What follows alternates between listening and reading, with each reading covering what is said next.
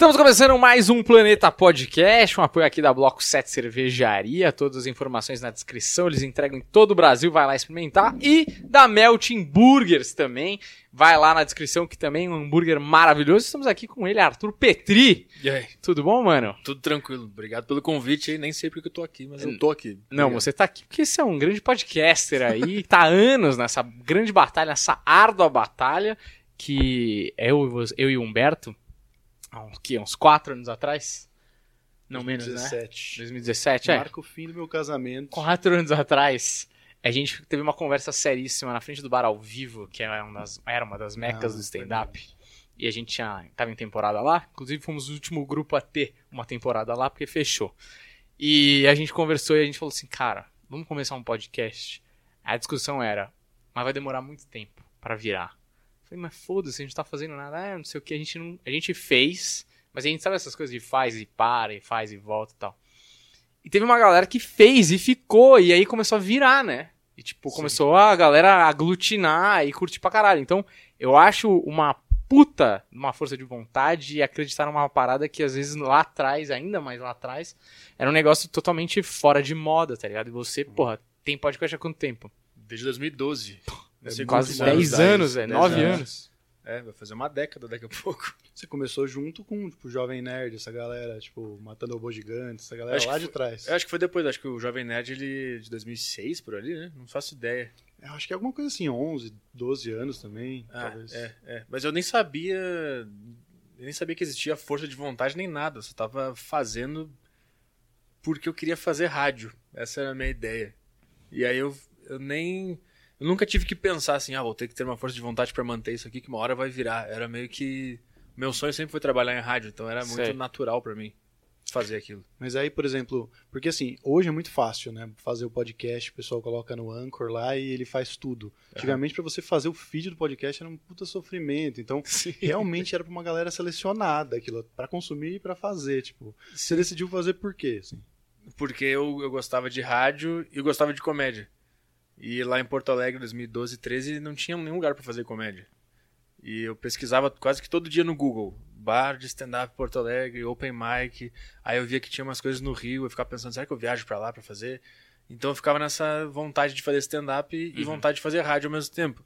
E aí eu peguei tudo que eu queria falar no palco e, quer saber, eu vou fazer no microfone mesmo aqui no meu quarto. E aí eu nem sabia que era podcast. Não tinha esse Uhum. Ah, nome, tá. né? Aí eu fazia uns áudios de 12 a 15 minutos falando as coisas que eu imaginava que seriam as piadas do, do meu show. Tipo, não tinha Bill Burr, não tinha um Joe Rogan que você olhava e falava, puta, esse cara é comediante, faz isso daqui, eu posso fazer também. Tinha isso? tinha, tinha. Você consumia? Tinha o Bill Burr, Doug Stanhope, Bill Hicks, eh, George Carlin, tinha uma galera que eu via. que O Bill Burr foi o cara que eu vi e me deu vontade de fazer também. Então eu fiquei um tempão nutrindo essas ideias, que era meio parecido com as deles, com as dele, pensando, cara, eu queria fazer stand-up. Aí eu vi o show dele e tentava criar alguma coisa parecida. Então eram essas ideias que eu queria fazer no palco, mas não existia stand-up lá em Porto Alegre.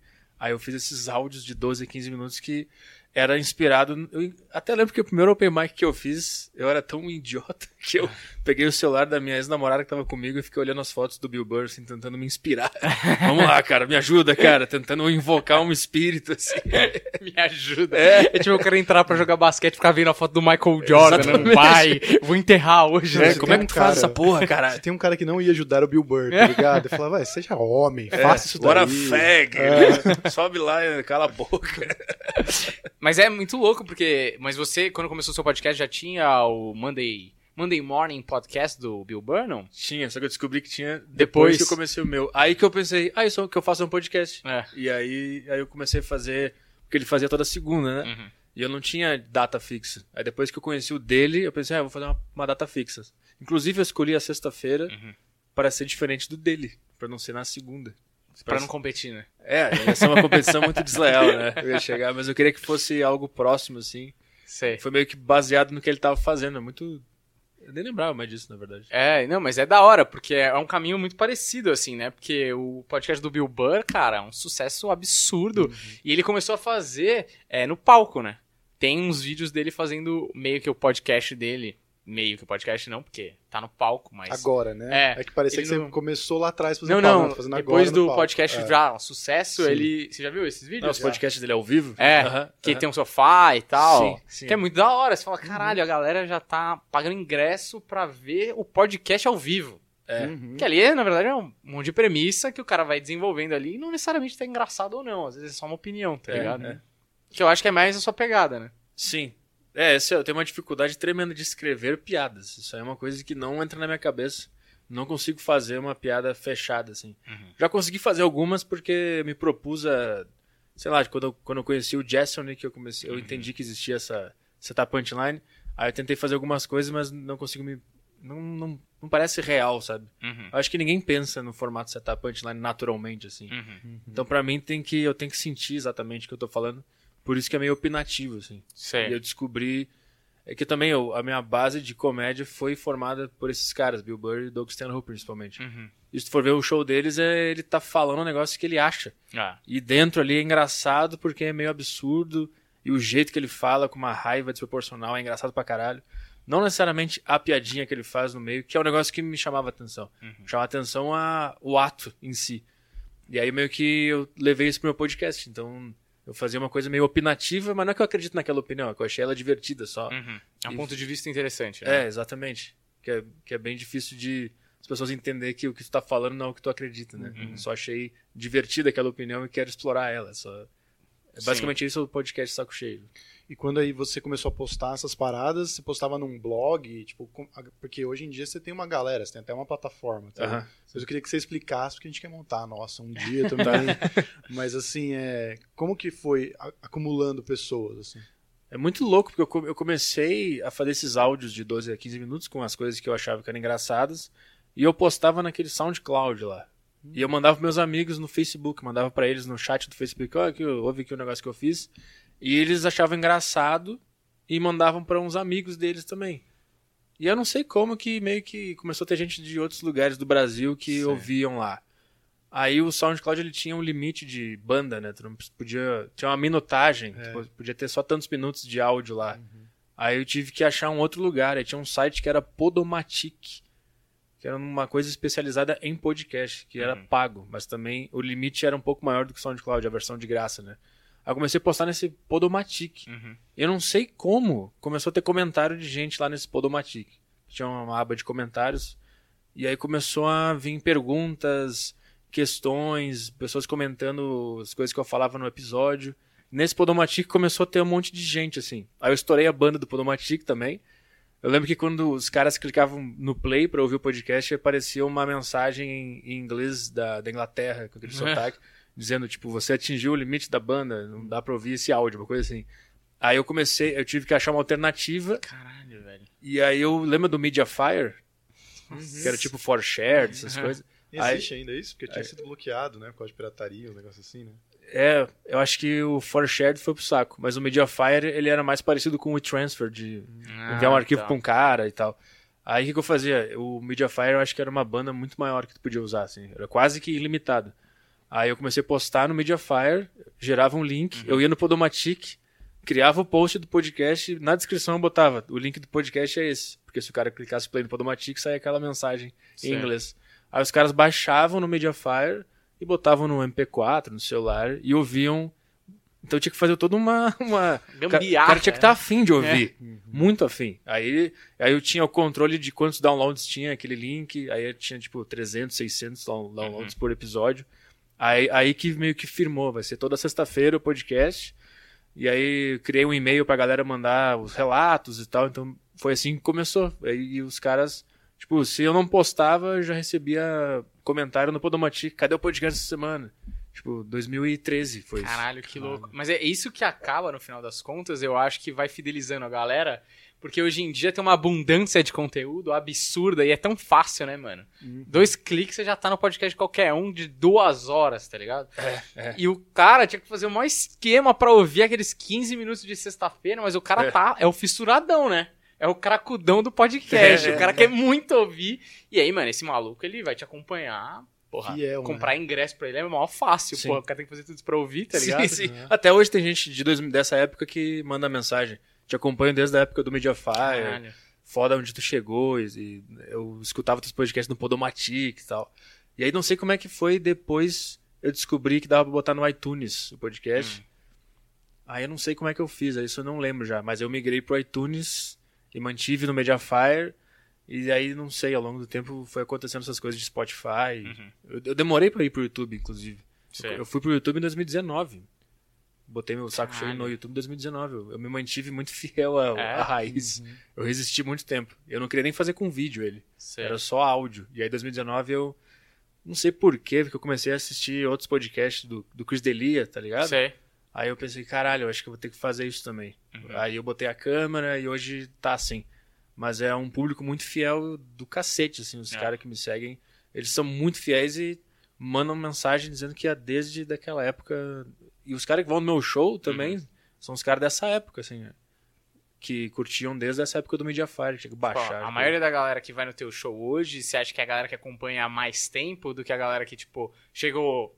É que agora é. é- Não estamos sem show, né? É. Mas assim, a galera que chegou mais recentemente ainda é uma porcentagem menor do que a galera que tá acompanhando lá desde tempos remotos. Não, acho que é o contrário. Ah, é a galera mais nova? É, tem, tipo, algumas pessoas depois do show falam, ah, te acompanho desde 2013 e tal. Sei. A maioria é nova. Inclusive porque tem muita gente que se revoltou comigo, né? Porque Você traiu o movimento? é, quando tu faz sucesso, não sucesso, mas quando tu alcança teus objetivos, os caras ficam putos. ofende as Ah. pessoas. É, abandon... tu era um dos nossos, agora nos abandonou. Porque eu fui, fiquei amigo do Maurício Meirelles. Aí, ah, se vendeu pro Maurício Meirelles, agora não fala mais aquelas coisas pra não desagradar o mainstream. Você vai ver meu podcast, é só absurdo até hoje. Tipo, uns Uhum. negócios horríveis até hoje.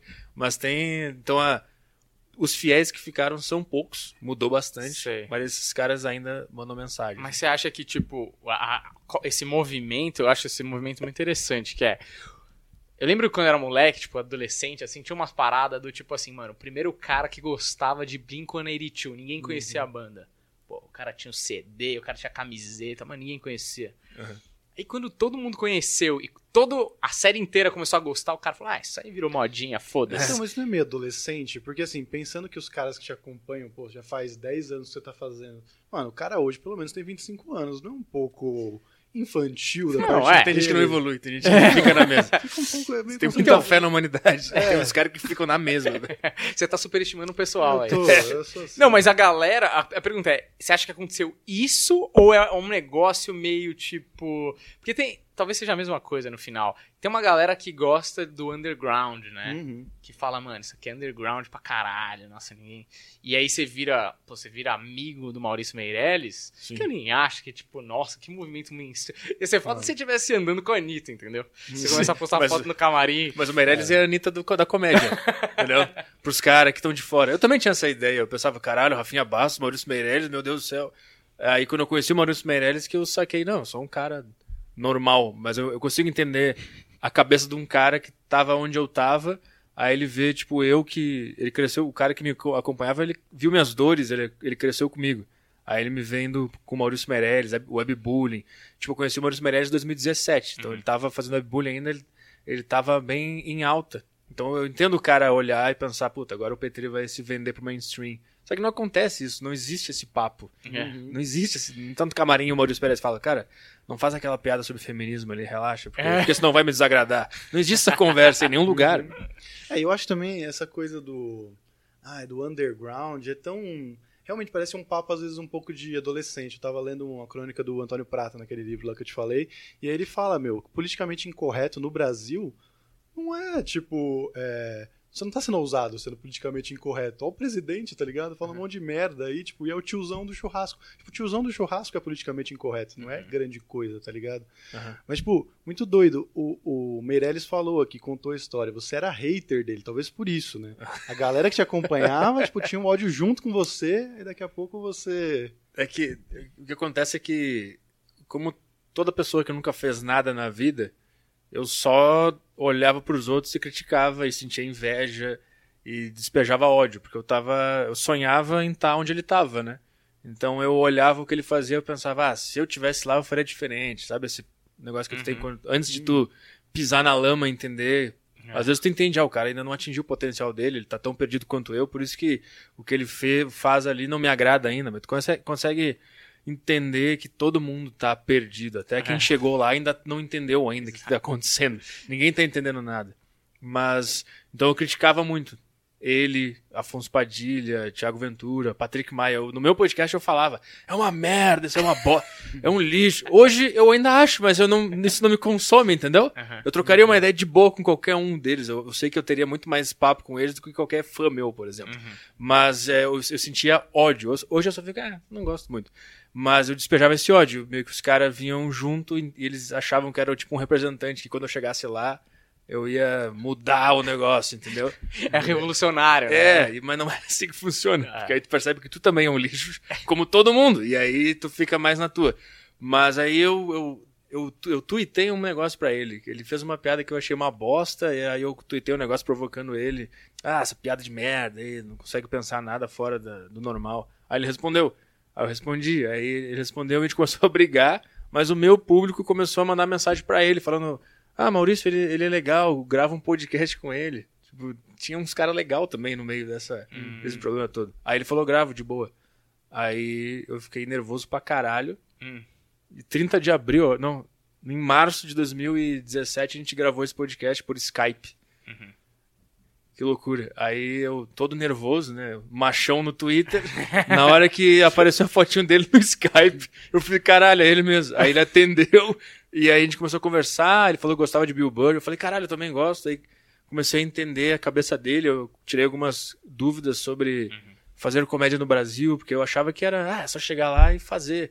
Aí ele explica, não, mas o- o público não tem a bagagem que a gente tem, então a gente tem que ir com calma, porque eu pensava que era só chegar lá e fazer que nem o Bill Hicks faz. Uhum. Essa é a ideia que eu tinha. Nossa. Aí imagina, né? não tem É, como. Não tem como. Não tem como, mano. Bill Hicks, É. além dele fazer aquilo que ele faz, o cara tem muitos anos, né, nas É, costas. é, de- também tem. tipo- Mas essa que eu ignorava totalmente. Ele que- domina a linguagem pra poder depois É. é, distorcer, tá ligado? Exatamente, eu achava que era só chegar e fazer.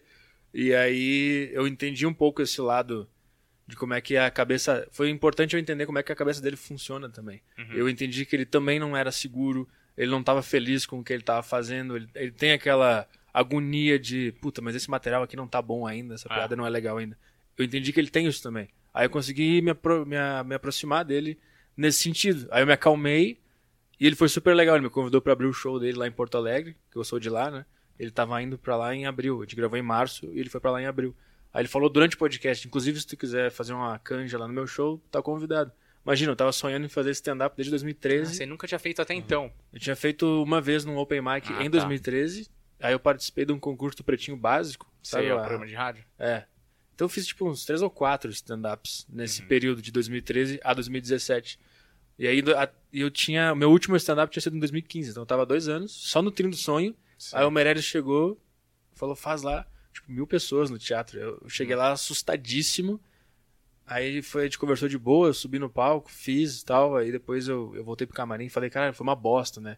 Aí eles falaram, não, cara, não foi uma bosta, relaxa e tal. Aí eu comecei a entender como é que esse mundo funciona e a gente acabou virando amigos, assim. Aí eu fiz mais shows com ele lá, lá no sul, em duas cidades, Caxias e Santa Cruz. Fui com ele de carro, a gente foi junto. A gente virou meio que brother, assim. E eu comecei a entender como é que funciona esse, esse mundo do cara que quer criar. Que tá todo mundo agoniado e não, era, não é só eu que tava sentindo aquela dor. Até o cara que tá ganhando grana, tá famoso, ele também tá mal, porque ele ainda não atingiu o potencial que ele imagina que ele tem. Então aí, eu, e, tipo, isso é uma coisa que eh, os caras que gostam de mim porque eu sou underground não entendem, que tem todo esse contexto por trás. Ele só vem, ah, Maurício Meirelles, Web Bullying, Pânico, Globo, e agora o Petri tá lá, então, então acabou. Então ele vai virar mainstream e vai se vender pro mainstream. Mas tem um monte de coisa. Até porque comédia é, é uma arte de doente mental, né? O cara tem que, o cara tem que ser debilóide pra querer fazer isso. Então, tipo, no camarim, ele, por mais que o cara esteja na Globo, a essência dele de meio que enxergar essa vida como um grande mistério tá ali. Quando tá no carro, tá no camarim, tá conversando com um cara na rua, tem essa, essa vibe de que o cara pode estar onde ele, ele estiver na carreira dele. Ele é meio parecido com todo mundo que tá em busca dessa arte. Então foi, foi isso. É, porque eu acho que a comédia stand-up, principalmente, dá uma ilusão que o cara que tá no palco, com o microfone, falando, com uma confiança absoluta ali e tal, ele tá totalmente satisfeito com aquilo, né? Com Sim. aquilo que ele tá fazendo e tal, e que ele, porra, é isso, esse é o meu melhor, eu tenho certeza disso, porque Quando você faz comédia stand-up, você tem que estar com uma confiança alta pra vender a piada pros caras, né? Seja ela boa, seja ela ruim, seja o Bill Burr, seja o, o cara mais ou menos ali que tá ali com dois anos de comédia, você tem que vender a piada. E eu acho que quando o cara tá assistindo, todos nós, todo mundo que faz comédia stand-up, quem falar que não é mentira, antes de fazer, falar. Isso aí eu também faço. Sim. Isso aí todo mundo, eu já fiz, você É, já fez, mas, todo mundo. Mas tem que ter esse ego pra começar. É importante Lógico. ter esse ego. Mano, você tem- controlar. É, aquela coisa do. Eu tenho alguma coisa pra dizer, pera aí, me dá esse microfone aqui, Uhum, já diz muito de você, né? De É, nós, no caso, né? Nós três fazemos, Bota nós uma quatro. luz em cima de mim. Eu sou É, especial peraí. pra Só eu falo. Cala a boca um pouquinho aí que eu tenho um negócio importante pra falar. Só da me ouve e aceita o que eu falei. Exato. E ri, se não ri eu fico triste. Exato. É, mas- puto, né? É, é Bota a culpa em vocês. Bota a culpa em vocês. Se não ri eu fico triste. É muito... Resume o que é a cabeça do cara. Então eu acho que todo mundo, antes de começar, é um hater, um hater potencial do tipo. Eu lembro de estar em show dos caras profissional e, e é isso que você falou. O cara vai e faz um setup, escolhe um punch pra lá. Você fala, nossa, o punch seria muito melhor se fosse pra lá. E aí você fica nessa parada, porque to, pra você virar comediante stand-up, você subestimou pelo menos uma vez a comédia, no sentido, tipo, mano, relaxa que eu sei fazer melhor. E o Bill Burr, a gente sempre usa o exemplo dele. A gente já teve várias conversas, até gravadas aqui, que a gente fala, né? Que o Bill Burr, ele parece, tipo, o auge, pra mim, né? O auge do ser humano, assim. Que ele é impenetrável. Esse cara, ele sabe tudo de tudo e ele é forte pra caralho. Não há nada que você vai falar que ele não vai saber responder ou saber lidar com isso. Só que não. É só que ele consegue transmitir É. isso no palco, né? Eu acho que essa é a busca. É que ele é, pra mim, ele é tipo a evolução última do comediante no sentido do cara ser inabalável. Exato. Tipo, você pega aquele show na Filadélfia, Impenetrável. que é tá tipo, é, o- é a tradução do que é o Bill Burr, né? Uhum. É tipo, pra quem não sabe, o show da Filadélfia é um show que, mano, teve praticamente uma rebelião na plateia de xingamento durante o show de vários comediantes e E ele ficou lá. é conhecida, né, por tratar uma plateia pessoas difícil, assim, né? com artistas em É. geral. É, tem a história da Beyoncé, sabe dessa história? Sim, maravilhosa. Conta, por favor. que tava nos playoffs da NBA. E aí a Destiny's Child da Beyoncé, aquelas outras duas minas, iam fazer um show no intervalo. E era tipo, sei lá, semifinal, final. É, Seven, Philadelphia 76ers contra Los Angeles Lakers. E no final da apresentação das Des- Destiny's Child, elas tiram uma blusa assim e cada uma tá com o símbolo de um time. Uma tá com a do Los Angeles, uma tá com a do Philadelphia e outra tá com a da NBA, alguma coisa assim. Só que uma tá com a do Los Angeles, estão na Filadélfia. quando a Beyoncé tira, eu acho que ela tá com a Filadélfia, sei lá, ou Los Angeles, quando ela tira, mano, a plateia da, do estádio da Filadélfia começa a vaiar. Eu já vi esse vídeo. Uh! E aí a cara da Beyoncé vai tipo, Um Tá ligado? Na cara dela. mano, assustadíssima, tá ligado? Mas enfim, ele tá nem aí, cara, que tá cagando, porque chega, vai- a gente vai aumentando esse nível de foda-se. Porque eu tava falando isso de- com ele uma vez de persona, que tem um ponto principal numa persona dos caras bom é, tô cagando. O que vocês acham? Tipo, o Bill Burr, você olha pra ele e fala, mano, esse cara tá É. cagando se ele É tá rindo, a, escola que ele veio é muito forte, né? É. Ele, eu acho que se não fosse o Patricio O'Neill, nada des- desses caras que É. a gente curte hoje existiria, porque todos eles falam que o Patricio O'Neill fazia eles ficarem mais fortes. Porque o Patricio O'Neill pegava os caras e humilhava eles. Tem a história clássica do Kevin Hart, vocês já Uhum. viram que o Patricio O'Neill joga uma lista telefônica no Kevin Hart no meio do show? tipo, o Kevin Ele Hart contando o Joe Rogan, né? é, é, o Kevin, o Kevin Hart tá fazendo um show lá no início, aí, e tá meio ruim, ninguém tá rindo, e o Patrício O'Neill joga uma lista telefônica nele no meio do show e fala, lê aí que tem, tem material melhor aí dentro. Caralho. E aí ele- todos eles falam, graças ao Patrício O'Neill, Ah. a gente ficou mais forte. E não sei, eu, eu acho que eu, eu sinto que eu precisava ter um cara que me humilhasse todos os dias Uhum. pra eu ser melhor. Eu sou muito fraco, eu sou muito frágil. Cara, mas você, é, eu tenho um negócio que eu gosto muito no teu canal, que deve, ter- deve ser uma coisa, é uma coisa muito, eu acho, né? Deve ser uma coisa muito nichada. Que é uma parada que você faz tipo uns mini docs Ah, com você tentando fazer stand-up. Aham. E é muito bom, assim, porque mostra muita realidade do cara que tá começando e várias coisas que você fala ali. é, eu tenho um pouquinho mais de tempo que você no stand-up, mas eu falo, caralho, eu senti exatamente isso. Por exemplo, vou dar um exemplo, tá? Aham. Tem um episódio lá que você chega uma hora que você fala assim pra alguém, não vou lembrar quem. Você fala, cara, eu sei exatamente o que eu quero dizer, mas eu não consigo traduzir isso pro palco e deixar isso engraçado. Porque a ideia é muito boa, o ponto de vista é muito bom, e eu não consigo traduzir exatamente o que eu quero falar lá. Sim, a ideia me domina, né? Exato, tipo. Cara, isso é um negócio muito clássico de comediante. Você fala, mano, eu tenho a maturidade, uma maturidade porque eu tenho referência pra Exato. caralho. Só que eu não consigo traduzir isso pra minha escrita e pro palco. Aham. O acting às vezes não sai do jeito que eu pensei na minha cabeça, ou a ideia mesmo, pra ser engraçado, eu tenho que puxar tanto pra cá, pro óbvio, que eu acabo abandonando a ideia principal, sei lá.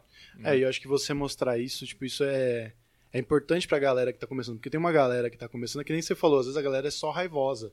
Só raivosa. Aí vai no palco, aí dá errado, aí fala, é, porque eles não me entendem. é Eles não conhecem meu... o Bill Hicks, É, eles não conhecem o George Carlin. É. Eu era aí assim o cara não também. evolui, tá ligado? Sim. tipo, e acho que todo mundo teve essa Todo mundo, fase, todo né, mundo. mano? Tipo, é foda. Mas o que, o que eu queria te perguntar é, a galera, eu sempre vejo assim, a galera lá de, de Porto Alegre, não sei se só de Porto Alegre ou do, do Rio Grande do Sul, sempre é muito inventivo, assim, sempre tem umas tendências novas, principalmente de internet, tipo, sei lá, Daniel Galera, sei lá, anos 2000, fazendo é, a Cardoso Online lá, que era uma fanzine, ele mandava por e-mail, e aí quando chegou a ter, tipo, 500 pessoas assinando o e-mail, ele mandava os textos e tal, aí você faz um podcast que não tinha também um podcast desse aqui, e aí vocês têm um nicho de vocês lá, onde a galera de podcast é um, não sei, aí eu vou te perguntar. É. Você vem pro YouTube, que é tipo terra de ninguém, é, imagino que o- os comentários já não são exatamente só da galera que te acompanha. Exato, não da tem bolha. que fazer vários cliques pra te baixar. Aham, aham. Como é que você sente essa mudança? Horrível. Uma merda. Horrível. Eu odeio estar no YouTube, eu só tô porque dá dinheiro e, tipo, é tipo jogar uma rede pra vir um cara de verdade, assim. Eu jogo uma rede num mar gigante, aí 90% das pessoas me rejeitam, odeiam, acho uma merda, me xinga, aí tem 10% que entende e fica. Então é uma coisa meio... Eu só tô por causa disso. Porque se eu pudesse não estar no YouTube, eu não estaria, porque é muita dor de cabeça, assim. Não é legal. Não, acho, não é saudável. Inclusive, eu tenho, eu tenho um quadro lá em casa, no meu, no meu escritório, que um- tá escrito gigante, assim, não ler comentários. Tá escrito. Mas às vezes eu caio, eu leio, aí eu fico triste, aí eu fico abalado, porque eu tava, eu tava falando que eu precisava de um Patrício O'Neill na minha vida pra me xingar antes do cara me xingar, mas, mas não. Eu achava muito mais legal quando era só o áudio e o cara tinha que baixar e tal, e não tava no Spotify. Mas eu tenho que fazer isso, senão eu não estaria sobrevivendo até agora, né? Mas, tipo, é bom por um lado, porque traz mais assinantes pra minha plataforma.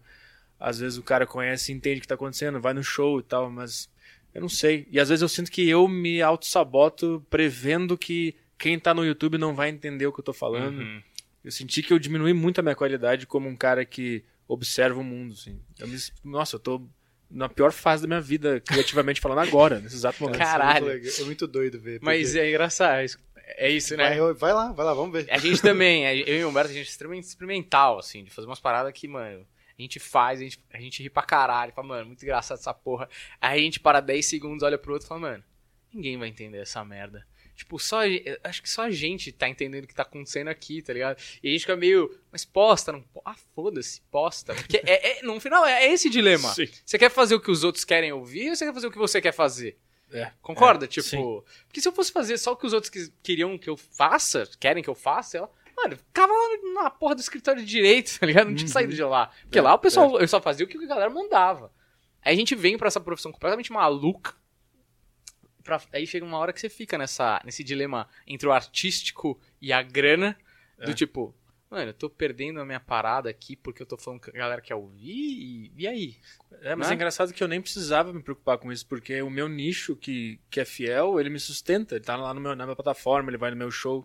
Tipo, eu meio que não dependo. O YouTube é uma renda extra, que é legal pra caralho, me, dá- me deixa respirar. Então, meio que, se eu quiser falar as coisas que eu quero falar do fundo do meu coração e isso impactar o meu YouTube, não tem problema. Eu, tô, eu vou continuar sobrevivendo porque o meu nicho é do caralho. Mas mesmo assim, eu, eu percebi que, por estar no YouTube, às vezes eu, eu meio que desanimo de, de falar alguma coisa, vem uma ideia na minha cabeça e eu sinto que já tem uma, uma autodefesa na minha própria cabeça dizendo, ah, nem fala isso aí. Tipo, e não é nem que eu tenho medo de ser cancelado, é só um desânimo. Eu fico, ah, não, vou falar isso aqui, eu já começo a prever os comentários, já prevejo, e aí eu fico desanimado porque, tipo, a minha intenção era uma o cara vai entender outra. Mas não, não, eu não precisava ter isso na minha cabeça, mas eu tenho. É uma merda isso, não é... Não sei, não é legal. Não, não é. Tipo, hate ou comentário ruim, ninguém gosta. E eu- é- a gente falou isso aqui em alguma outra conversa que eu acho que é real, que é o comediante, cara, ele quer ser amado, né? A risada e o aplauso são validações a cada 15 segundos do seu show de stand-up. E o comentário ruim é um negócio que é exatamente o oposto do motivo, um dos motivos pelos quais a gente entrou na parada. Então você vê o comentário negativo, você que, ou nós que precisamos tanto do aplauso, é duplamente doloroso, né? Tipo, você fala, Sim. caralho, eu tô fazendo pra galera rir, quer dizer, pra galera gostar, pra galera gostar de mim, pra gostar das minhas ideias. E aí tem um cara que fala, que nem um comentário que teve no nosso, pior coisa que eu já vi na minha vida. Fala, Caralho. mano, nossa, a gente é a pior coisa que o cara viu na vida inteira dele, tá ligado? Mas isso aí, eu. Quando o comentário é, ó, tipo assim, isso é uma merda, pior coisa que, que já vi na vida, eu fico, ah, eu entendo, porque eu também acho isso de mim, então tá tranquilo. o que me pega é quando o cara nem entende o que tá sendo feito e aí ele julga o negócio. Tipo, eu reagi, por exemplo, eu. Eu tenho um, um set que eu faço no meu show sobre clitóris e pau, e eu falo que pau é mais legal que clitóris. Basicamente, essa é a premissa, porque clitóris é estúpido, é um negócio ridículo. Uhum. Não dá pra entender nada. Essa é a premissa. Aí eu tava vendo um clipe da Carol Conká no podcast e que ela fala sobre o que o cara. A letra da música é: o cara não sabe me chupar porque ele não acha o clitóris, blá blá. Aí eu comecei a fazer. Meio que puxei essa premissa durante o podcast e comecei a desenvolver ela. E aí, tipo, a- uma, das, uma das coisas que eu falo é, por exemplo, que é obviamente uma piada, que é sobre ejaculação precoce, assim. Por que, que a minha é precoce? Eu- Não é a tua que tá demorada. Tu que tá demorando. Eu consegui gozar em cinco minutos, tem que se inspirar em mim. Essa é a piada. Aí eu falei isso. Aí um cara comentou: Como assim? A, a ciência manda um abraço. Nossa. Tipo, aí o caralho, meu. Tu, não- tu não Se tu achar a piada ruim, é mais legal do que tu nem entender que eu não tô falando sério. É. Essa, essa ignorância e levar tudo a sério e achar que tudo é uma declaração é que me desanima no YouTube. De tudo vira um, uma, uma- um TCC pros caras. Uhum. Tu não tá falando só por falar e tu achou uma coisa engraçada. Os caras levam a sério pra caralho um negócio que não era pra ter levado a sério. Isso me desanima muito, eu fico muito triste com isso. É muito falta o que fazer, não é? Tipo, muito falta o que se preocupar, né? Tipo, o cara ser atingido nessa intensidade pelo bagulho e falar, não, preciso fazer um comentário. sim, preciso manda um fazer." abraço. Mas ainda assim É. você tá sendo bonzinho. Eu Porque, sou, né, Daniel? Não, porque assim, é muito falta o que Uma fazer de qualquer forma. Porque eu acho que. Eu, eu- eu acho, sei lá, o cara comentar um negócio desse eu acho bizarro. Mas assim, comentar isso, além de ser bizarro, é um atestado de burrice, né? Você tá botando o teu É. nome lá, o, que nem o Maurício Meirelles fala, o Alexandre Underline Skate, falando, eu sou uma anta. Realmente você tá achando que esse cara tá fazendo uma palestra Então, sobre. É, sobre sex- clitóris É, e o cara é orgasmo. sexólogo, velho. Cara, O nível de burrice é tão grande que você não percebe que tá sendo burro, mano. É. Que nem o nosso vídeo lá era Carol Conká na novela da Globo. Mano, se você assiste o vídeo, claramente é zoeira. Tipo, a gente vai se desmontando de dar risada aqui, tá ligado? Claramente é uma zoeira. Teve gente que falou, por isso que a Globo é um lixo. Caralho, Não não, dá, não é dá. possível, Então, entendeu? mas aí tem duas possibilidades. Ou o cara é muito burro e comentou isso, ou o cara não viu o vídeo até o final e se achou no direito de comentar, que é tipo sem base nenhuma mesmo. O vídeo tem tipo seis minutos, tá ligado? É bizarro, mano. É, é uma. É, é um negócio aflitivo mesmo, mas eu também não leio comentário. Eu não gosto de, ler evita? comentário. É, eu É. Ele lê. Eu, leio e não- apago os ruins pra quando ele chegar não É, eu já leio só com pesado. bons. prepara ele porque tu sabe que ele é, Fraco. ele é mais É, frágil. é meu menino, é meu menino, tem que proteger, entendeu? De madrugada tu faz uma revisão porque tu sabe que ele vai acordar de manhã. Sim, eu Aí ele lê os comentários e pensa que tá arrasando, mas tu limpou metade dos comentários. Eu mando WhatsApp pra ele antes, e aí, deletou tudo? Não, eu bloqueei a palavra Playboy, porque é o que falam dele, então eu já sei que vão xingar, Playboy não pode. Mas, cara, mas aí você veio, é, e aí você tá agora junto com o Flow, né? Você tá no, Aham. no guarda-chuva de, de podcast, e assim, o Flow, apesar de ser uma coisa alternativa, ele se tornou o mainstream do alternativo. Acho É. que hoje o Flow é, Virou a Rede Globo, né? É, é a Rede internet. Globo do É. bagulho, é, É. tipo... E eles, mano, dão total é, abertura pra você, tipo, eles curtem seu trampo, tá ligado? Tipo, aham. a galera do mainstream tá olhando e falando, não, isso aqui faz todo sentido, tá ligado? Sim. É, Eu acho que quando o cara sai do underground, como eles chegaram, e chega no mainstream, eles sabem identificar quem é de verdade e quem é de mentira. Eu acho que eles viram isso em mim. Até por eu ser do podcast antes deles, eu já fazia, né? Por isso que eu conheci eles, né? Porque o Michael Kister foi lá no Flow, lá em Curitiba ainda, e falou de mim. Aí os caras me levaram porque eu era um cara que fazia podcast há muito tempo. Aí eles queriam conversar com alguém da área e tal. Aí a gente se conheceu lá e a gente se entendeu muito. E aí a gente ficou amigo. E aí eles se mudaram pra São Paulo e sempre que eu vinha pra cá, eles me convidavam pra ir. Então a gente ficou muito próximo e muito amigo. E aí eu não lembro. Numa das últimas vezes que eu tinha ido no Flow em São Paulo, eu comecei a perguntar pra eles sobre o equipamento, né? Ah, que câmera é essa? Como vocês fazem e tal? Eu quero montar um estúdio do saco cheio lá, na minha, lá no, meu, no meu apartamento. Aí o Igor falou: vem aí, grava aqui o saco cheio, usa aí. Aí eu comecei a gravar lá. Aí numa dessas de tarde, depois de gravar, eu tava conversando com o Monark e ele falou: Cara, tem, faz um podcast de conversa também, pode usar aí, porque isso aí é do caralho e tal, a gente te ajuda. Aí eu falei, vou fazer, com certeza. Aí eu comecei a fazer o Aderiva lá. E eles sempre, eles que falaram, faz aí, faz o negócio aí, faz o negócio aí, faz acontecer. Porque eu, eu também fazia podcast de conversa por Skype. O do Maurício Meirelles, eu fiz com outros, umas outras pessoas lá em 2016, 2015. Acho que a primeira entrevista de conversa, podcast de conversa que eu fiz foi em 2014. Então eu também tinha essa vontade. Aí o Monark falou: oh, chega aí, faz aí, usa aí, cria um podcast de conversa que é do caralho. E aí a coisa foi acontecendo e, e aí quando eles se mudaram para casa nova, eles proporam é, uma, uma sociedade. E aí a gente virou sócio. Então o Flow financia e ajuda o Aderiva e aí a gente tem uma divisão lá dos lucros e, e é, é, muito louco isso. Eles acreditaram no negócio. Inclusive eu tava vendo ontem o podcast do Solari lá, que foi uhum. o Jean e o, e o Serginho. Uhum. Eles falaram, tipo, o cara perguntou qual é a. O Solari perguntou para eles qual é a nova. para onde o podcast vai agora. Aí eles falaram, ah, tem que mudar o formato, porque esse formato que do Flow já todo mundo tá fazendo. Aí eles me usaram como exemplo, assim, porque eu mudei, né? Eu botei duas poltronas, uhum. não botei mesa e tentei criar um negócio diferente. Então eles curtem pra caralho, meu. Eu nem sei da onde. Eu fico surpreso sempre que alguém me dá carinho. Eu fico, que porra é essa? Nem sei o que é isso. Quando vocês me chamaram, eu fiquei, como assim? Esse cara quer falar comigo por quê? Mas eu fico surpreso. não, depois só, só fala uma observação. Que é, tipo, muito engraçado o Michael Kister que, tipo Porra, eu curto pra caralho o trampo dele e acho muito maneiro o que ele faz, mas é totalmente diferente do que você faz. Tá ligado? Tipo, uhum. ele tem uma comédia um pouco mais estridente, talvez eu não sei exatamente se essa é a palavra. Estridente é o quê? Estridente, tipo, é, é mais. É, mais alta, ele fala mais alto, ele faz personagem, uhum. ele usa peruca e tal, essas coisas que são é diferente do que você faz. Ambos são muito bons, mas você entende? É engraçado, sim, tipo, sim. ele te ter como uma referência, né? Assim, é é surpreendente, tipo, qual é a sua referência? Ah, eu gosto do Arthur Petri. Caralho, você faz um bagulho que é totalmente diferente. ele tem uma tatuagem do meu podcast. Muito louco, muito louco, mano. Mas é, no início ele. É que, é que, isso é uma outra coisa que eu devo ao My Conquister também. Lá no, no início, quando eu fazia o meu podcast, eu também, paralelo ao podcast, que eu fazia os textos de stand-up, que eu imaginava que era, eu comecei a transformar em vídeo. Aí eu parava na frente da câmera com o microfone, como se eu estivesse fazendo um stand-up. E aí eu postei alguns vídeos assim, fazendo um stand-up pra câmera. E aí ele viu, acho que ele me conheceu por aí, e ele pegava os textos todos que eu, que eu fazia nesses vídeos, e ele transcrevia e postava na página dele. E aí, como se fosse dele. Aí ele fazia uns memes com algumas coisas que eu falava e postava na página dele de memes. Aí um cara me mandou um e-mail na época e falou: oh, tem um cara pegando tuas coisas aí e fingindo que é dele. Uhum. Aí ele me mandou, era o Michael Kister. E aí em alguns anos depois, me mandaram um vídeo do Michael Kister fazendo stand-up. E, tipo, cinco minutos do stand-up dele era tudo meu, dos meus Caralho, vídeos. Sério? E aí, eu, mas naquele momento eu tive uma, tipo, uma iluminação, porque eu sou muito medroso. Eu sempre fui muito covarde, eu nunca confiei nas minhas ideias. Até hoje eu não confio.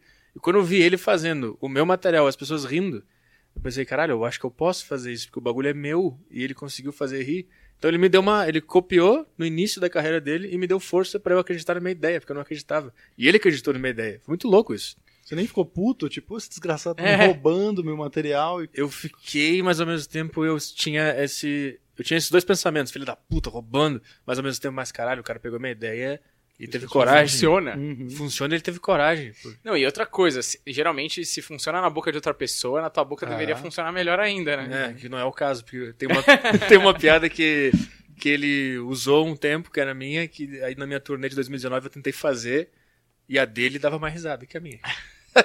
Funcionava mas, mais. É, mas aí você foi falar com ele? Você foi até ele? Como foi? Eu não lembro como é que a gente começou a se falar, mas eu, no meu podcast, eu dava umas provocadas. Eu falava pro meu público, ó, oh, esse cara tá copiando minhas piadas. Aí o pessoal ia lá xingar ele. Inclusive, esse vídeo desse stand-up deletaram, porque tinha tanta gente. Essa piada do Petri, é do Petri, que deletaram o vídeo. O cara me mandou, o produtor do vídeo, que não era no canal do Michael.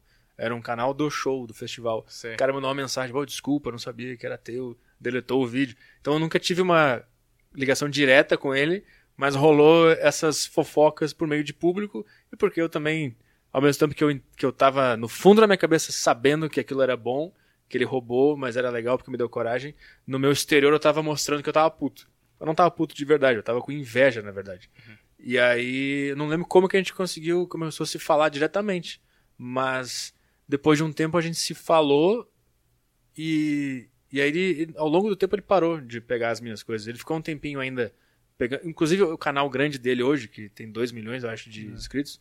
Os primeiros vídeos, que não estão mais lá, tinha muita coisa minha lá. Então, eu não lembro quando é que a gente se falou e ficou tudo ok, porque ao longo do- dos anos ele foi limpando ah, essa influência e começou a achar o caminho dele. O que eu acho que é legal também, porque todo mundo começa copiando alguém. né? Uhum, No meu primeiro stand-up eu copiei várias piadas do Bill Burr. Eu lembro que quando eu tava perdido, no primeiro, nos primeiros shows que eu fiz, eu me perdi, eu não sabia mais pra onde ir, aí eu lembrei de uma piada do Bill Burr e fiz. Que meio que foi uma segurança minha. Que foi fiz- aplauso. É, aí deu certo. Se fosse o Michael fazendo, ia ser mais aplauso ainda. mas é, mas é, aí eu, ele limpou, ele era novo também. Aí ele conseguiu sair dessa e hoje ele tem a carreira dele toda original. E a gente se fala agora, não sei, não lembro como que a gente se, se, se desculpou, não lembro exatamente se foi no Facebook, no, no chat do Face, ou se ele mandou um e-mail, não lembro exatamente. Mas hoje ele, eu acho do caralho, ele foi, ele ter roubado as minhas coisas foi muito importante pra eu estar aqui hoje. Porque lá no início, quando eu tava no meu quarto, sozinho, só sonhando em fazer stand-up, o cara vai lá, sobe no palco e me mostra que aquela ideia era boa. E eu tava num estágio de merda, estudando jornalismo, esta- estagiando no- como assessor de imprensa do Tribunal de Contas. Nossa, mano. Eu lembro até hoje que eu céu. vi esse vídeo no escritório do Tribunal de Contas. Tava sentadinho lá naquela merda de vida. Aí me mandaram o vídeo, aí eu assisti o vídeo nos fones e eu fiquei, caralho, eu tô nessa merda. E o cara tá lá, meu. Eu não tinha coragem de pegar minha ideia, subir no palco e vir pra São Paulo e tentar a sorte. Eu não tinha essa coragem. E quando ele fez isso, eu começou a nutrir uma confiança em mim. Então foi do caralho ele ter roubado essa, essa- essas Foi coisas. o roubo mais benéfico da história, É, né? foi do caralho. Foi foda pra caralho. Não, mas da hora. Mas sabe uma coisa que eu tava pensando aqui? Que eu nunca tinha te visto ao vivo, né? Nunca tinha visto você presencialmente, assim. A única- as únicas coisas que eu tinha visto suas são a maioria do YouTube, essas paradas que você posta e tal. E eu fiquei. Tinha um cara, é, eu esqueci o sobrenome dele, o Léo Teles? Léo. Léo Te- Que era o garçom. Ah, do Não, Beverly. que isso. Léo Oliveira, né? Léo Oliveira. Léo Oliveira, do Sul, de Porto Ah. Alegre, ele era comediante stand-up e ele trabalhou um tempo de garçom lá no Beverly Hills, que a gente também tava em temporada lá. E no começo eu olhava pra ele e falava, mano, esse moleque tem um tom meio arrogante, meio agressivo, meio... O Léo ou eu? O Léo. Ah, tá. Eu falava, caralho, que Mas porra ele é vai essa?" chegar em você, Tá, fica tá. tranquilo. Eu vou chegar lá, vou chegar lá. Você- você- Tu falou arrogante, agressivo, chegando, você tá falando é. de mim, cara? que porra é essa? Aí, mano, só que o moleque, a gente foi convivendo e tal, ele pedia pra fazer canja no nosso show, a gente deixava, falava, mano, esse moleque é gente boa, Humberto. O Humberto fala, não, é o jeito dele. Falei, Pô, moleque é gente boa. A gente chegou na conclusão que alguns gaúchos têm um tom assim, Tem, tá ligado? tem. E quando eu vi os seus primeiros vídeos, eu falei, mano, esse moleque é muito agressivo, velho. Ele é meio porrado assim, não precisa ser tão forte assim. E aí eu fui eu falando com o Humberto, ele falou, mano, é coisa do gaúcho, né? Acho que é meio, que, meio paralelo a Boston, né? É, exatamente. Aham. Tipo, o Rafinha tem talvez um pouco disso Sim, também. parece que ele tá de saco cheio sempre. É, meio ele- puto, meio intolerante assim. com as coisas. É, É. Meio tolerância zero, exatamente É, é. essa Seu sensação. Saraiva, assim. Isso, exatamente. E, e aí, mano, tipo, você tá aqui, mano, você é um moleque suave, velho. Eu não precisei em nenhum momento, tipo, você ser mais. é, porque quando você vai fazer isso, por isso que eu acho que o gaúcho se dá bem também com stand-up. Porque você precisa ter um certo nível de brutalidade. O Bill Burr fala Uhum. isso, ou o Seinfeld fala isso, né? Pra você fazer stand-up. Porque, mano, a plateia é muito dura. Você tem que mostrar que você é tão duro quanto, assim. Lógico, tem estratégias pra fazer isso, né? O Emo Phillips fazia de um, um jeito tão Ah. mole que a galera ficava até com dó de ser Uhum. agressiva com ele Sim. e tal. Mas é. Eu acho que isso te ajuda pra caralho, né? E você, eu acho que, como tem umas influências tipo, porra, Bill Hicks e Bill Burr, são dois animais no palco. né? Os caras são muito brutos, Sim. tem um ponto de vista muito sólido e, mano, é o tipo do cara que você não quer entrar numa discussão que você fala, mano, esse cara vai até o final, tá ligado? Uhum. Você usa isso. é, eu sei que a galera odeia que eu fale essa palavra, mas você usa isso como uma persona. É tocar que É. esse programa foi. Nossa, a galera fala muito. É, você usa isso como uma persona ou você acha que é um jeito seu mesmo e, e você só quando você não tá tão confortável você é mais tímido, sei lá? Eu acho que toda agressividade tende a esconder uma grande insegurança, né? E uma grande timidez. Então, quando tu é muito inseguro, e muito tímido e não confiante, quando tu tá na frente das pessoas ou quando tu sabe que tá sendo ouvido, tu vai ser agressivo pra ninguém perceber que tu na verdade é um frouxo do caralho.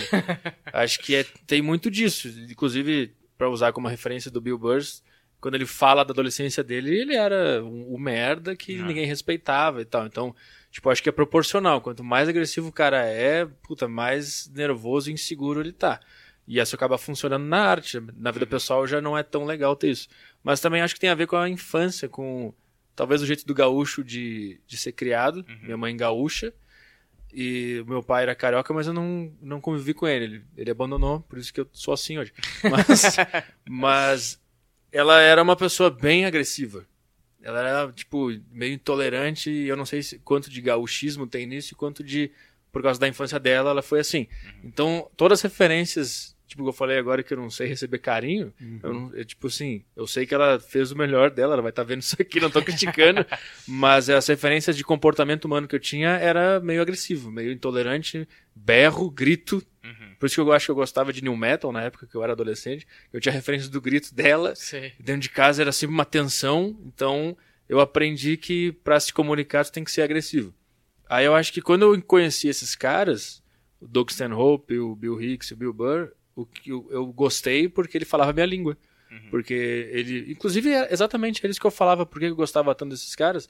Porque quando eu descobri eles, eu eu percebi, dá pra usar a raiva de uma maneira legal. Tu não precisa usar de uma forma destrutiva esse sentimento horrível que tem aqui dentro que faz tu querer quebrar coisas, por exemplo. Sim. Dá pra subir num palco e usar essa raiva de uma maneira bem ignorante, bem idiota e soltar ela de uma maneira legal. Então, eu acho que é uma mistura de infância, talvez de território também, Uhum.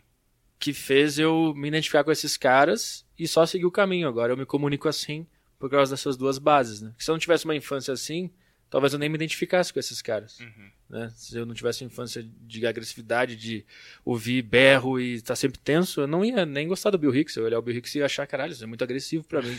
Mas era, tava fechando com a minha linguagem. O George Carlin é a mesma coisa. A primeira vez que eu vi ele foi em 2006. E eu vi um cara no palco com raiva e falando, e aí ele soltava punchline com aquela cara de brabo dele, de velho brabo. E aquilo falou comigo, que nem música. Música agressiva falava comigo. Então acho que essa, essa é a fórmula pra eu estar assim agora. Mas aqui, quando eu tô nos bastidores, eu sou tímido pra caralho. Uhum. Eu fico quietinho. O, o Aderiva tá sendo extremamente difícil pra mim. Porque eu não sei receber as pessoas bem. Eu não sei receber. Eu preciso da ajuda do produtor pra ele entrar, pro cara entrar no estúdio e se sentir bem, porque eu fico.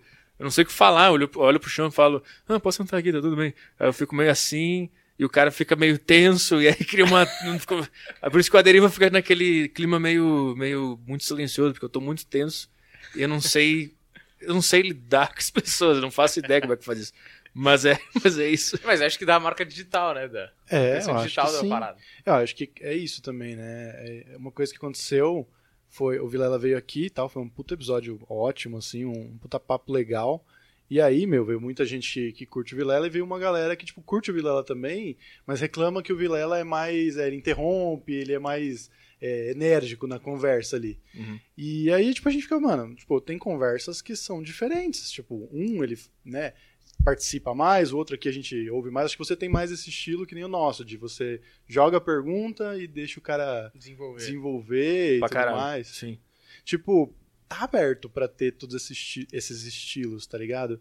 Eu fico pensando numa coisa, assim, você construiu essa sua base, esse seu estilo, e eu, eu, eu tô falando de você, mas eu tô falando um pouco de mim aqui, eu acho que eu já perguntei isso pra algum outro comediante, mas eu acho que talvez aqui tenha alguma coisa um pouco mais parecida, porque eu acho que é mais sombrio Uhum. o que a gente faz. E acho que da outra vez foi com o Cirilo, que já faz uma coisa mais alegre pra cima. né? Uhum. Mas assim, é, você tá construindo esse público que às vezes, muitas vezes também é um público que tem, puta, tem um pouco de raiva e que Uhum. se sente um pouco triste, mas porra, esse cara tá falando que eu, o que eu tô querendo transmitir também. Só que, velho, é isso, você tá crescendo, tá ligado? Você tá conseguindo coisas novas, agora você tá, tipo, junto com o maior podcast do Brasil, tá ligado? Essa transição, você não quer ser é, raivoso e infeliz, né, pro resto da vida. E eu tô falando de mim nesse, nesse ponto também. Te preocupa essa transição? Tipo, eu vou ter graça feliz? É, eu tô, eu tô tentando entender que é legal ser intolerante, raivoso e ignorante pra criar. Se eu perder isso, eu acho que eu não, eu não consigo fazer comédia feliz. Não, eu não consigo ser um cara animadão que chega no palco. E aí, galera, como é que tá? E a mesa 5? tipo, se eu tivesse que ser. Pensa cinco. É, e aí eu, "Ah, tá casado quanto tempo? Eu não consigo fazer isso. Mas é, aí eu tô tentando. Eu tô tentando fazer essa divisão de. eu gosto de odiar tudo de uma forma criativa. Eu gosto de ver tudo e odiar. Essa porra, essa gaveta aqui. Quem é que inventou gaveta? Uhum. Aí fica puto e tenta achar alguma coisa. Isso é legal pra caralho, só que na vida pessoal não é legal. Mas no início, quando eu comecei, a vida pessoal era raivosa e uma merda. E aí era muito mais fácil de fazer a ponte pra criação, né?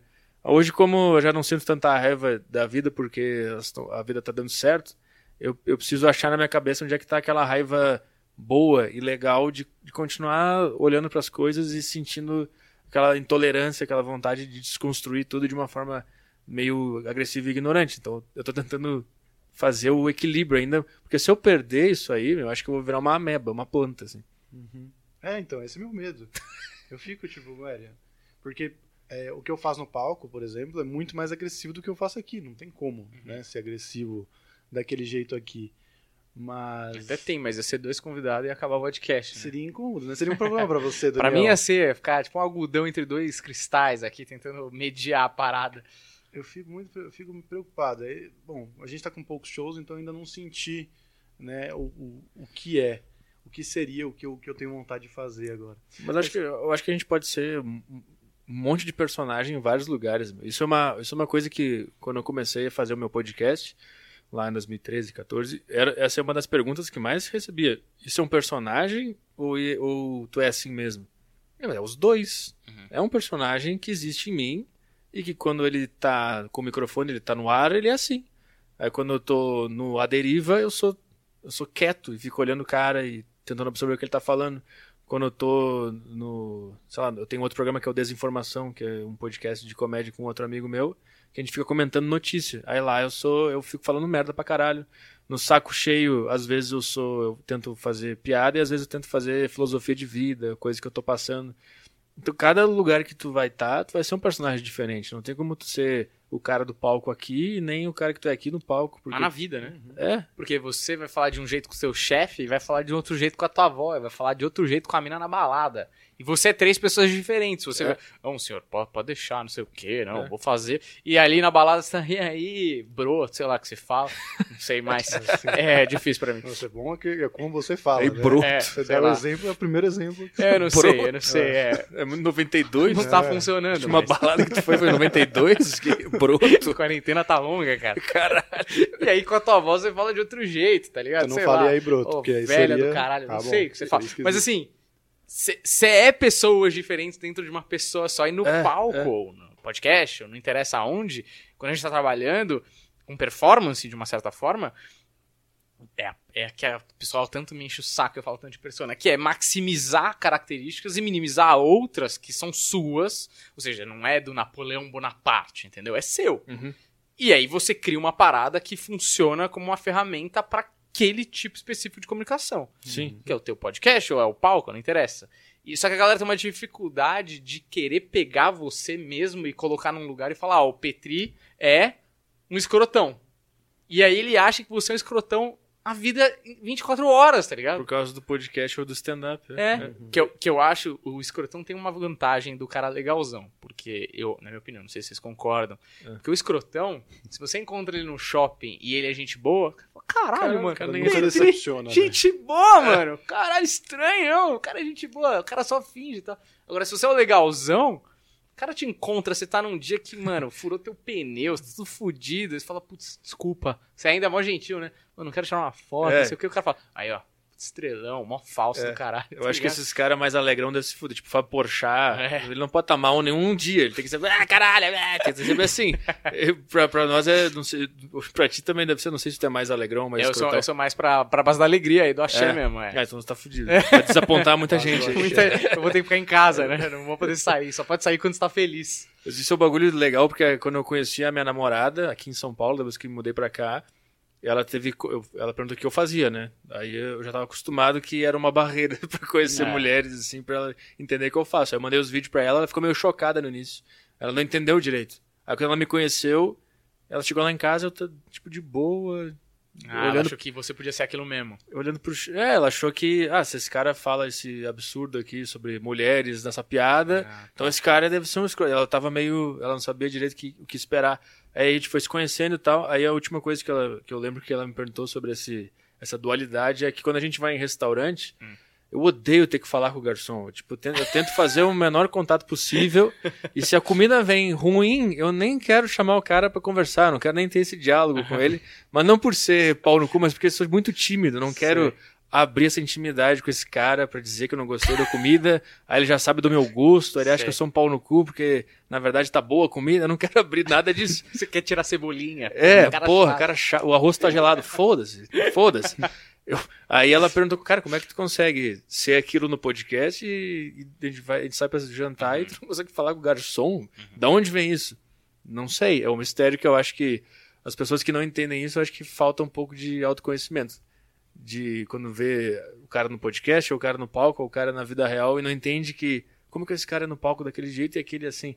Acho que falta autoconhecimento porque quando a pessoa se autoconhece, ela entende que ela tem 70 mil vozes dentro da cabeça uhum. dela e cada uma manda para um caminho e o máximo que tu faz na vida é fazer essas vozes agirem onde elas conseguem no mundo material. Eu acho que é isso que existe na cabeça e se tu não sabe que existe isso dentro de ti, tu vai julgar o outro cara que é. num lugar ele é de um jeito e no outro ele é de outro. Mas se tu sabe que as pessoas são assim mesmo, tu consegue entender perfeitamente. É, mas que pessoa rasa é essa, né? Que é sempre ah, a mesma. Pessoa, é, agora, isso é muito doido. Agora é minha vez, o shampoo tem instruções, gente. É isso, entendeu? As pessoas, você quer esperar autoconhecimento da pessoa que não sabe lavar a cabeça, velho. Não engula Minha aqui. vez agora. É. Mas, cara, você, tá, você veio pra São Paulo pra fazer comédia, pra fazer stand-up. Sim.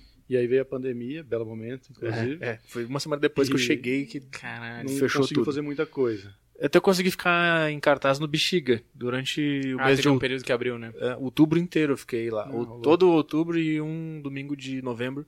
Fiquei em cartaz lá, então consegui fazer isso e também fiz show com o Vilela e acho que eu fiz com o Maurício também, antes de fechar tudo. Consegui fazer algumas coisas, mas não tanto quanto eu gostaria. Ah, do caralho, já começou pelo menos a entrar ali na, na cena. Mas o, o que eu queria perguntar é o seguinte: a cena de stand-up é uma cena muito fechada e muito, tipo, todo mundo conhece todo mundo e é. É isso, é tipo, todo mundo sabe de todo mundo, o que você falou aqui vai reverberar ali. Uhum. E, tipo, você tem essa coisa mais combativa no seu podcast. Eu já vi até você falando, tirando assim, não, não vou dizer tirando sarro. Se tirar sarro é a palavra, você tava sério. O que, que é? Mas você fala o que você pensa sobre determinados comediantes. Uhum. E é aquilo, né? Tipo, as pessoas, tudo bem, elas têm é, oportunidades de, de ser e de achar coisas diferentes sobre pessoas diferentes. Só uhum. que, cara, é que nem a gente recebe o hate do, do Zé Naruto 13, você recebeu o hate de uma outra pessoa, ainda mais comediante, machuca.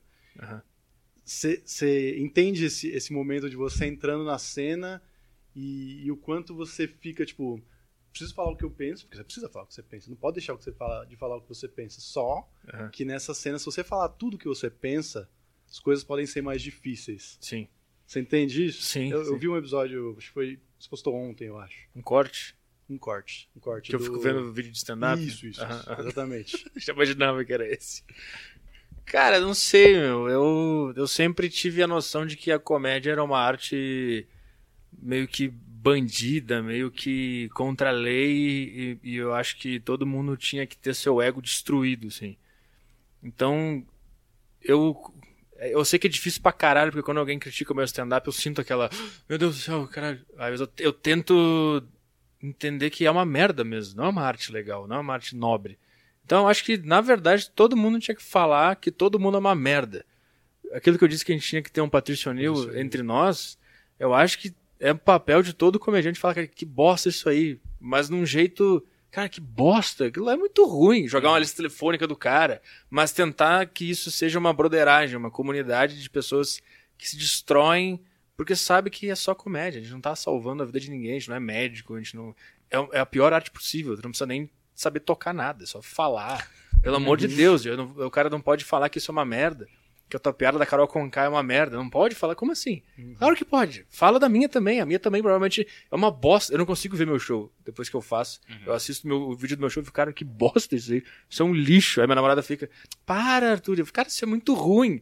Aí eu fico me imitando fazendo stand-up. Uhum. Olha, oh, a premissa do não sei o que, oh, feminismo. Eu fico me imitando. Então eu acho que comédia não é uma coisa séria a ponto de fechar as portas. Eu quero, eu quero do meu lado pessoas que estão dispostas a ouvir que bosta e falar para mim que bosta isso que tu fez e a gente ri do fato de ser uma bosta. Mas entendo também que eu sou um cara de fora. Se eu falar, tipo, se eu, como eu vi um, uma piada da Bruna Luiz lá no, nesse vídeo, eu fiquei, cara, que bosta isso aqui.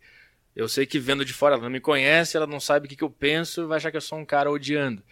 E aí eu tenho medo, às vezes, também de cair no negócio do cara que comenta nos nossos vídeos do YouTube dizendo que é uma bosta. Será que eu tô sendo esse cara também?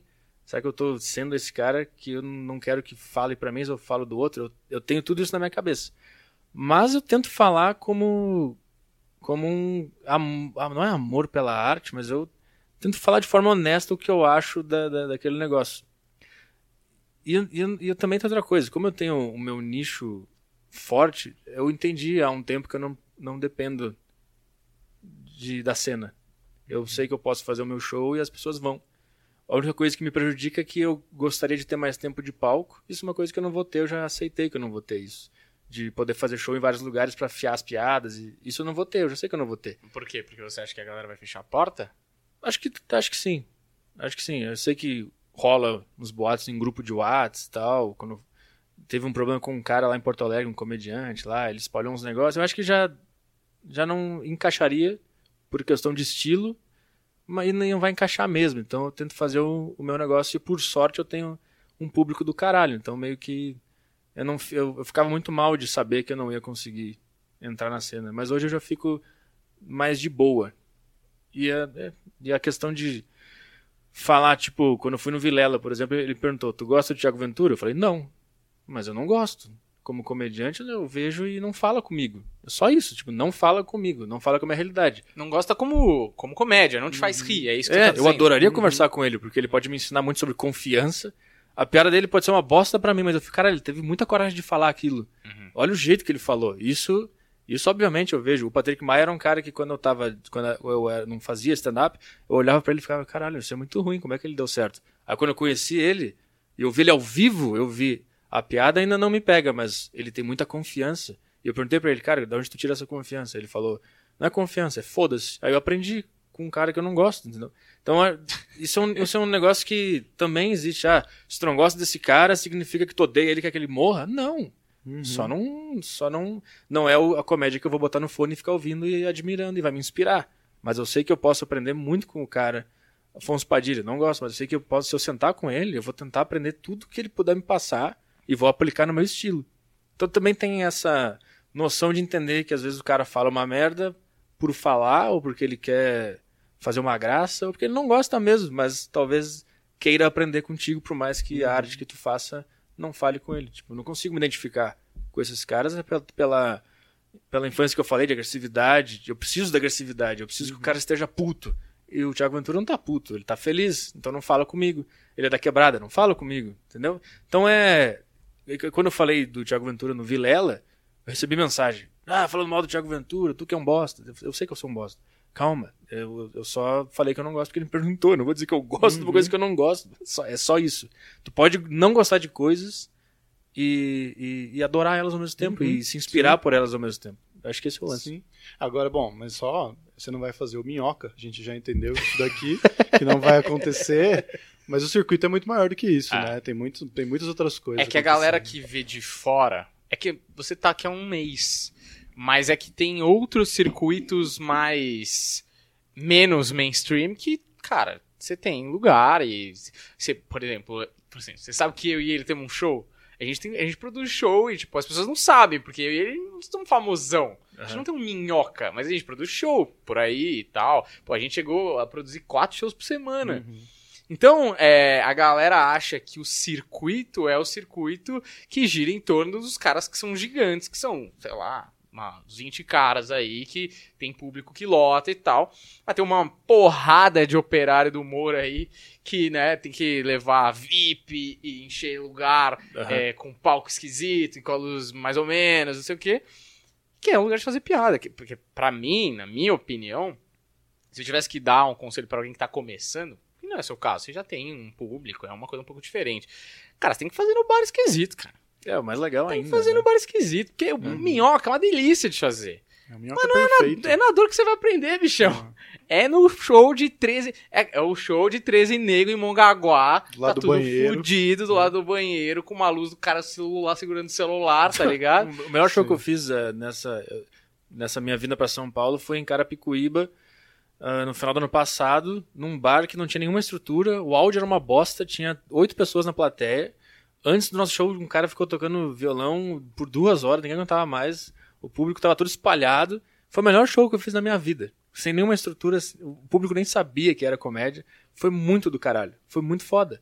Então, é, eu até gosto mais desse tipo de, Guerrilha, né? de ambiente do que fazendo um teatro. assim. É, então. Porque eu acho que também, quando você fala, mano, eu fui nesse show e eu fiz a galera rir.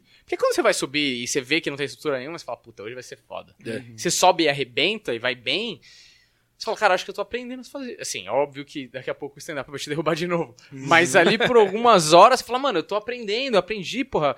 Interagi na hora certa, entrei na piada, a galera me comprou, o que, que eu fiz de certo? Você fica nessa. Porque quando você vai bem no minhoca, você sai meio tipo, fiz minha obrigação. Legal que eu fui bem, mas todo mundo foi bem. Era um show que tinha tava lotado, tava com a luz do caralho. A galera que tá lá sabe que é stand-up exatamente no sentido de ver vários vídeos. Então, você pode até arriscar uma piada que é menos. que é um pouco mais sofisticada, porque a galera vai.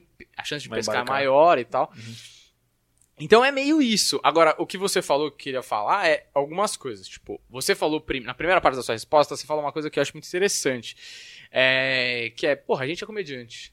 Aí, o ego deveria estar fora da equação e eu devia poder falar pra você, ah, essa piada é uma bosta, Que ideia não sei de o quê. merda. Que ideia de merda, não sei o quê. E isso é verdade no ponto de que, tipo, eu posso até ficar meio ofendidinho no começo, mas falar, caralho, que nem você fez muito comigo. Ele tem razão. Isso aqui dá pra trabalhar mais, dá pra abrir esse ponto de vista, não sei o quê, dá pra. Porque isso te acorda. Porque se eu falar pra você, é o famoso whiplash, né? Aquela cena do whiplash que o, fa- o cara fala: não existe nenhuma frase mais prejudicial pra todo mundo que bom trabalho.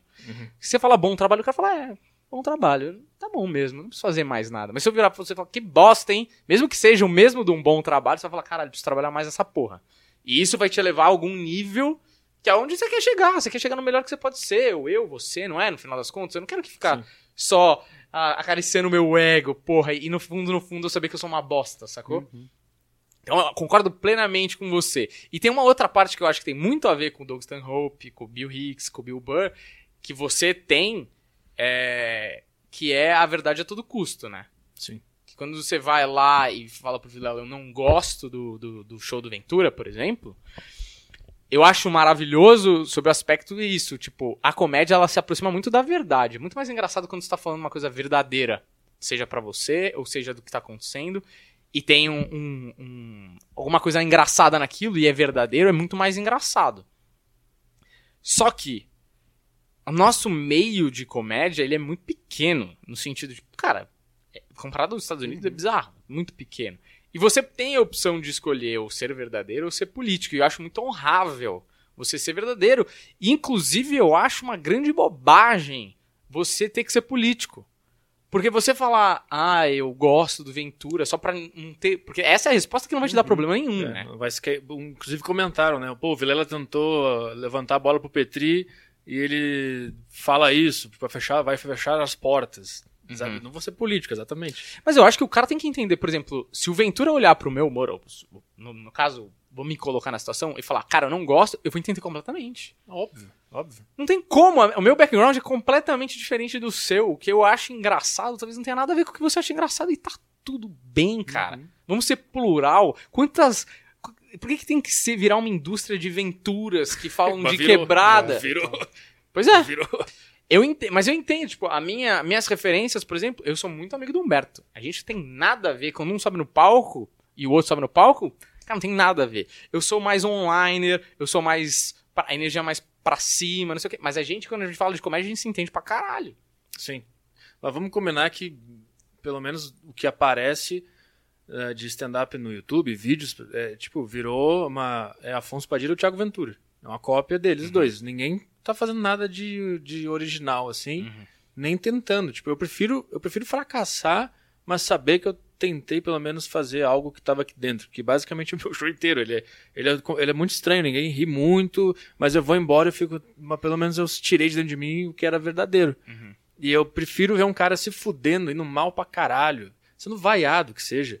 Mas se eu sacar que ele tá sendo muito verdadeiro, que ele tá alinhado com a personalidade que ele sabe que ele pode chegar, eu acho muito do caralho, eu acho muito mais do cara. Tipo, quando teve polêmica com o Nego Di, que ele tava no Big Brother, e saiu uma matéria no G1 dos comediantes analisando o Nego Di. Puta bobagem do caralho, né? Ah, porque ele não tem técnica, porque ele não usa a regra do 3. Caralho, vai se fuder, meu. Aí, ah, porque ele só fala sobre caganeira e cocô e putaria. Tá, mas ele tá sendo verdadeiro. É isso que ele pensa. Ele pensa exatamente nisso e ele fala isso. Ia ficar, o show dele ia ser pior ainda se ele, se ele fizesse uma regra de três só porque existe a regra de três. Ou se ele fosse fazer a regrinha do não sei o que que ele leu na, no livro da Judy, não sei, não sei o que. Tipo, eu prefiro, eu falei, eu prefiro ver um cara falando uma hora sobre caganeira, se for verdadeiro. Se, se ele estiver sendo honesto e ninguém tá rindo. Esse é um negócio que às vezes eu fico meio assim, será que é risada a todo custo? Será que sempre tem que fazer a plateia rir? Será que ela não é legal quando ela fica assim, olhando para os lados e não entende o que tu fala? Eu acho que é legal também. Uhum. Esse tipo de coisa. Então, mas aí entra nisso. É... Eu acho também, eu acho que Inclusive eu até falei lá no, no Di, no Di sobre o Nego Di, que se tem um, um, tipo de pessoa que pode se reerguer de uma cagada como essa, né, do, do Big Brother, não sei se é cagada, se é, mas assim, uma coisa que jogou ele para baixo é um comediante, porque o comediante consegue mostrar o seu lado podre e ser Sim. amado por causa disso, tá ligado? E essa coisa, acho que, da galera vir tem muitos Venturas e muitos Afonso, até eu chamo de lelequismo esse movimento, que é isso, lelequismo. Por quê? É um movimento que nem não tem o neorrealismo italiano. Então, é um lelequismo. O lelequismo é, a gente definiu como. Porque o Ventura, o Afonso, o Albani, eles têm um estilo muito Moleque é, piranha. Moleque piranha. Moleque, piranha, é. moleque da rua, moleque. É, maluco, é um maloqueiro fui, ligeiro. É, é, Exato. E aí, tipo, o lelequismo. o lelequismo vem porque todos os, os, a todo mundo, todos os meninos estão começando. Na nossa época a gente via Danilo, Rafinha, que era o que tinha para ver. A galera hoje vê o Ventura, vê o Afonso, então aí vem o lelequismo, que é todo mundo igual. Uhum. Mano, tem cara que usa as mesmas roupas do Ventura, assim, tipo, tenta imitar e tal. É bizarro. Por que eu tô falando isso? Esqueci. Maconha.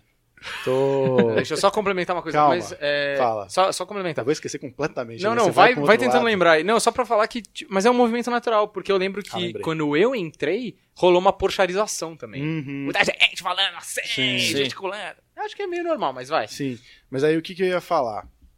É, a gente sempre também tem essa conversa, e uma coisa que você falou uma vez é que o cara que, quando ele já chega famoso, ele tem essa dificuldade de estar lá no palco e ter essa desconstrução necessária de tomar porrada, de ser humilhado várias vezes para se tornar bom, tá ligado? Uhum. Então, por exemplo, quando você vem com o seu público, ao mesmo tempo que é do caralho, porque você já começa de um lugar na frente da gente, por exemplo, que teve que cavar, cavar, cavar, fazer show pra onde a gente nem não conhece ninguém, porque você já tem uma galera ali pra te consumir, Uhum. só que ao mesmo tempo também você tá num, um ponto seguro ali, onde você às vezes deixa de aprender certas coisas, por Sim. exemplo, sabe que o Thiago e o, o- Afonso, por exemplo, agora tudo bem que também Já são estouraram. gigantes e isso ajuda eles a evoluir também. Aham. Mas assim, é, você sente essa, essa necessidade de, que nem show em, em Carapicuíba, pra quem ninguém te viu, é ali que você vai se provar, entendeu? Se Sim. reconstruir. E aí também o quanto que esse caminho é duro, porque a gente não tem de alguém. Até- A gente não entrou nesse assunto com os caras, né, de alguém que já era famoso e aí começou a fazer stand-up. É que pra mim é curioso porque é o contrário, meu. O show pro meu público é sempre mais difícil. Porque o meu público não ri. Eu não sei porque, se é porque eles me admiram muito, eles ficam nervosos, ou, ou se eles estão tensos, ou se não é engraçado mesmo pra eles, mas o, pro meu público é mais difícil que fazer em Carapicuíba. Quando, quando abriu o show do Vilela, caralho, as minhas piadas que não entram pro meu público, entraram pro público do Vilela, que é a galera mais normal, era um casal que tava indo lá e tal. Então, pra mim, é o contrário. Eu, eu, eu- por muito tempo, eu fiquei pensando, puta, mas eu tô meio que trapaceando o jogo aqui. Porque quando eu fiz a minha primeira turnê, eu não tinha base de stand-up de me fuder em bar e tomar no cu e tal. Não tinha nada disso. Mas como eu não conseguia fazer stand-up, você quer saber, cara? Eu vou pegar o público do podcast e vou sair pelo Brasil e fazer stand-up e foda-se. E foi isso que eu fiz. Em 2019, fiz uma turnê pelas principais capitais do Brasil sem, sem bagagem. Fui na loucura. E era muito difícil, sempre. Era sempre difícil. Meu público é muito difícil. Tipo, o Luca Mendes, ele abriu meu show, cara, ele foi horrível, ninguém riu de nada. Meu. Dá pra ouvir, sabe, quando cai a, a- a louça no, no bar do Bexiga? Dá pra ouvir a mulher lavando a louça, meu. foi desse nível. Aí entrou um outro cara, não foi bem, ninguém foi bem, eu entrei, não fui bem. Aí eu fiquei todo domingo lá, todo domingo era um desafio, era difícil pra caralho, ninguém ria de nada. Eu tentava falar, às vezes eu me revoltava. Aí quando eu me revoltava com eles, eu mandava tomar no cu, aí eles começavam a rir. Eu pensava, cara, o que, que tem que fazer? O que, que é isso? O que, que tem que fazer? Tanto que no meu último show, o pessoal não tava rindo muito, eles estavam, tipo, eles ficam muito interessados no que eu tô falando, mas não ri.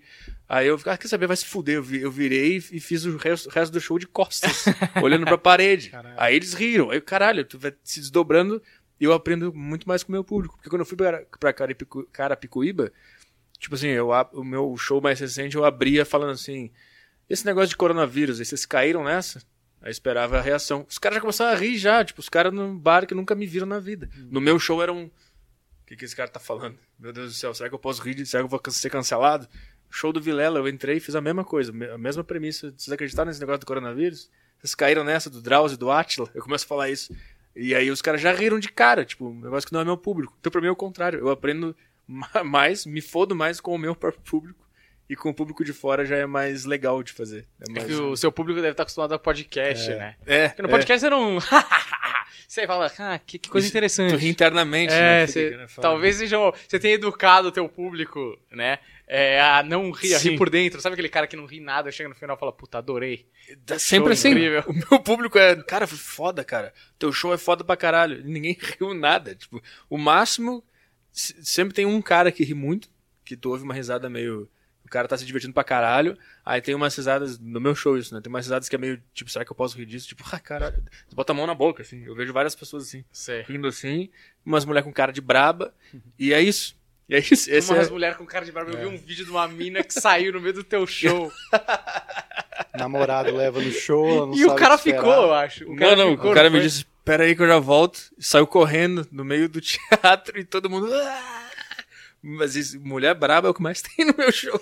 Mas, mas você zoou ela, né, eu acho, nesse dia aí. Acho que Sim, você falou sim, coisa sim. dela. É que eu- ela tava bem na frente com o namorado e toda piada que eu terminava, eu olhava pra ela ela tava assim. e aí, toda, toda premissa, toda piada, eu olhava pra ela, todo mundo olhando, se divertindo e ela... Aí uma hora eu tive que assu- assumir o que tava acontecendo, né? Eu falei, caralho, não ri de nada. que Eu falei, a cara de cu do ano aqui, pelo amor de Deus. E aí ela continuou com cara de cu, aí eu comecei a imitar como que ela tava me assistindo. Eu imitei a expressão dela me olhando. Aí eu fiquei assim, ela tá assim, ó. Eu só imitei ela. Aí ela levantou e foi embora, muito braba. E aí eu, eu olhei pro cara e falei, cara, se fudeu, vai terminar hoje, aquela brincadeira clichê de sempre. E aí ele, ele, ele falou assim, peraí que eu já volto. Ele saiu correndo. E aí saiu correndo, todo mundo se levantou comemorando, parecia gol. e aí o cara nunca mais voltou. Aí eu fiquei mais uns cinco minutos eh, criando o diálogo deles na rua, como é que, como é que tava sendo aquela situação. É que o, o Petri, ele, ele tá escolhendo um caminho que é, é muito louco, assim, porque é um caminho muito foda. É um caminho cheio de pedregulho, é um caminho, mano, você vai ter que martelar pra caralho. Mas um dia, você vai, essa chave vai virar de um jeito que ela é muito foda, assim, porque esse negócio de criar, por exemplo, que você criou o diálogo dos caras e tal, e você tá buscando uma certa originalidade é, de expressão no stand-up, ah, que na verdade, quando você mira o Doug Stanhope, ah, o Bill Hicks, o Bill Burr, todos esses caras é, que são excelentes argumentadores, né? A principal característica deles é essa, com pontos de vista muito peculiares. Você fala, caralho, nunca ninguém pensou desse jeito e consegue desenvolver tudo isso. Eu acho muito foda. Mas são caras, nos três casos, que eles estouram, e o Bill Hicks nem. Ele não estoura. O Bill Hicks ele vai bem, ele, ele tem o público dele e tal, ele explode. Assim. Ele estoura, mas não é explosão, né? Depois de, mano, Bill Burr, pelo menos uns 20 anos, tá ligado? 20 anos. O, o Doug Stanhope, ele Nem também, explodiu. também não explode. Ele tem ali é, alguns momentos, né? Tipo, quando ele vai apresentar o The Man Show com o Joe Rogan, Sim, que é um sim. momento mais mainstream. Mesmo assim, eles Se fudeu, né? se fuderam e não foram tão mainstream assim, né? É, mas é um negócio, quando você vê o stand-up de qualquer um dos três, você fala, meu, é tipo, pff, explode a sua mente, tá ligado? É. Mas é isso, se o Bill Burr fez uma carreira em 20 anos, o nosso stand-up tem 15, né, irmão? 16, sei lá, anos. É, é. Eu tento me apegar nisso. Tento me apegar nisso, entender. Por isso que eu gosto de escutar a entrevista deles e podcasts, porque eles falam dos fracassos, das pessoas que foram embora no meio do show, de gente que jogou coisa Ah. neles no palco, eles contam tudo isso. Então eu fico. E o quão difícil foi do público entender o É. que ele tava tentando fazer, então eu me apego a isso pra não desistir, porque às vezes dá uma- muita vontade. Então, de te, posso te contar uma história rapidinho, Ju? Inclusive, o que você tá falando pra ele, o Chapéu falou pro Bill Burr Hum, uma vez, exatamente isso. Foi. Ó, eu entendi o que você tá fazendo, só que vai demorar muito tempo, mas continua. continua que vai dar A certo. diferença é que você não é o Chapéu, que você não é Bill Burr. Ainda. E você vai contar essa história, mas eu preciso mijar. Vai lá, tá? vai A lá. Não, vai tá lá, ótima. essa história, tá essa história você já sabe. maravilhosa. Mas eu vou contar essa história porque eu, eu, que nem você, eu sou um puta fanático, um puta doente por comédia, assim. Tu ia pra academia ouvindo comédia é, também? é, eu sou um puta, do, um puta eu baixava doente. o CD dos caras e ia pra academia, ao invés de ouvir música, eu deixava rolando. Eu, eu fico comprando, eu fico pesquisando vinil de CD do tipo Rodney Dangerfield, tá tipo 100 dólares. Eu falo, mano, eu não vou gastar 600 reais nessa porra, mas quando abraçar o dólar eu compro, tá ligado? E você deu pause, porra? Não, eu posso dar uma pausa. Você vai no banheiro também? Não, é porque a sua câmera piscou e agora desligou, cara. Ah, não, deixa na geral, deixa gravando aí. Que eu vou. Foda-se, depois a gente corta se for o caso. Posso pegar isso aqui? Pode, fica à vontade. E tá ligado que é um Mitch Hedberg? Sim. Mano, esses dias eu vi um negócio. Puta, eu adoro esse cara, assisto um monte de coisa. Eu gosto muito de online, né? Aham. E ele. Ele tava falando, e eu descobri. Tá ligado que ele usa óculos, né? Sim. Sabe por que, ele usa óculos escuro no, no show? Ele tomou tanta água, mas tanta água fazendo show, que chegou uma hora que ele não aguentava mais ver a, a cara da plateia emburrada durante o show. Então ele colocava óculos escuro Ah. pra poder fazer o show de olho fechado e ninguém perceber. Tá ligado? Ah. Então ele não precisava olhar a galera, tipo, não rindo. Caralho. E eu achava, eu sempre achei que ele usava óculos porque ele ia chapado nos shows e ele não queria mostrar a, a expressão dele, mas ele não ia chapado pros shows. Fudeu tanto que ele não queria mais. Ele queria só fazer o show dele sem ser É. poluído pela reação. Ele ouvia só, mas ele não aguentava ver a cara das pessoas não rindo, assim. Ele se fudeu muito no início da carreira. Nossa, porque ele era muito fora da caixa, assim, tá ligado? E, e tem. Então, duas coisas que eu queria comentar. Isso é uma coisa, e aí a outra coisa é. Mas nos Estados Unidos, você atravessa o país fazendo show do jeito mais esquisito possível, tomando as maiores águas, que ni- ninguém vai falar, ô, para de chamar o, o cara. Aham. Porque ele só toma água. Porque, mano, é muito grande, é- tem show em todos os lugares, você vai fazendo turnê, e, e quando você chega pra fazer turnê no mesmo lugar que você já fez, a galera nem lembra de você, faz um ano que você foi lá. Sim. Eu, eu acho também que existe uma cultura de.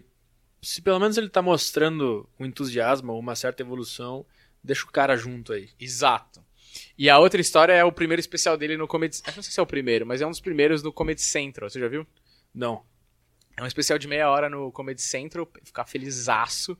E aí o Comedy Central faz uma sacanagem com ele, que é colocar um... Eles chamam uma galera pra assistir um show de comédia, só que nenhum dos caras conhece o Mitch Hedberg. Não sabem do estilo dele. Aham. E o cara tem um estilo muito específico, tá ligado? E ele fica sabendo antes de entrar no palco. Ele fala, mano, vocês são loucos, bota uma galera que me curte, velho. Porque eu sou muito específico. E aí ele vai pro palco e ele começa a tomar água. Água. água. E ele sabe que é a chance da vida dele, mano. Primeiro especial, Comedy Central e tal. Água, água, água. E ele vai falando, pô, vocês vão me ajudar, não sei o que, meu especial, não me fode, não sei o que, lá, lá.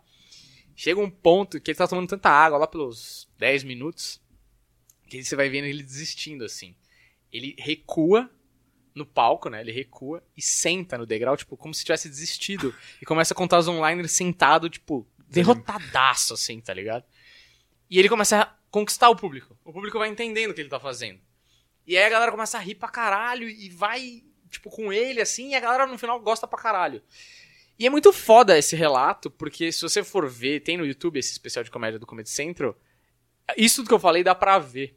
Só que o Comedy Central edita as risadas. Porque como é online, é muito fácil, né? Tipo, tem o timing certinho de cada risada. Então não dá pra ver a falta de risadas, mas dá pra vendo ele se desmontando e desistindo. E você fala, mano, esse cara deve ter apanhado muito. E tem uma história que fala, ele não, ele nunca dizia não pra um show.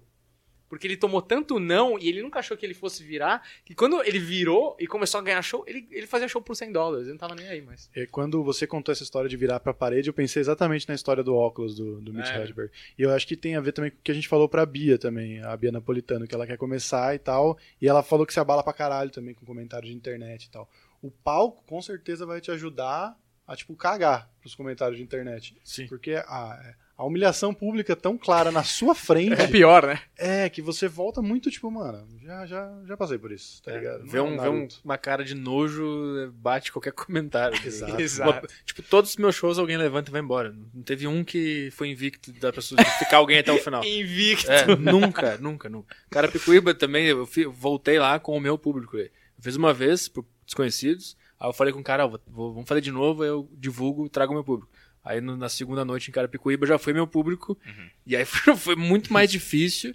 E uma mulher que tinha ido com um cara que me curtia, os dois foram embora no meio do show, assim, porque a mulher queria ir embora. Então Caralho. todo show alguém levanta e vai embora, é maravilhoso. É Caralho. maravilhoso. Mas é, mas é isso, né? Você tá. é, quanto mais perto do ódio, mais perto do amor. Uhum. Quanto É, mais gente é. te odiar, Mais porque. intenso. É porque né? é, é, é isso, né? Polarizado pra caralho. Só o cara que fica uma- no meio, ele é amado por todo mundo, mas ah, ninguém é Uhum. fanático por ele, tá ligado? É, tipo, a gente sempre fala, comédia é criar atenção, tá ligado? Você tem que aprender a soltar do jeito certo, tá ligado? É, tem que dar uma calibrada pro cara não levantar e ir embora, mas É. ficar querendo ouvir a tua provocação ali. Uhum. Porque os caras foram embora, ele foi embora não é tão legal, né? É divertido saber que tu fez um cara ir embora, mas era mais legal se ele ficasse odiando.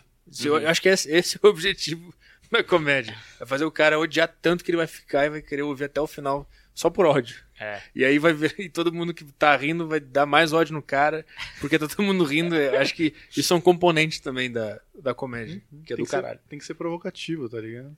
É. Agora vocês estão falando muito de comédia, Não, eu quero outra clickbait coisa, aqui, amanhã você vai substituir o Monark, provavelmente. Hoje, ah, o hoje. Monark, hoje. É, não sei Tá como é que vai doente sair. Monark, é rehab. Não, o Monark foi Deve ser demitido algum- do foi Flow. demitido. Vamos, vamos, por favor, por favor. Sim, Monark, o deu desentendimento, né? Igor e Monark. Rolou mesmo, então.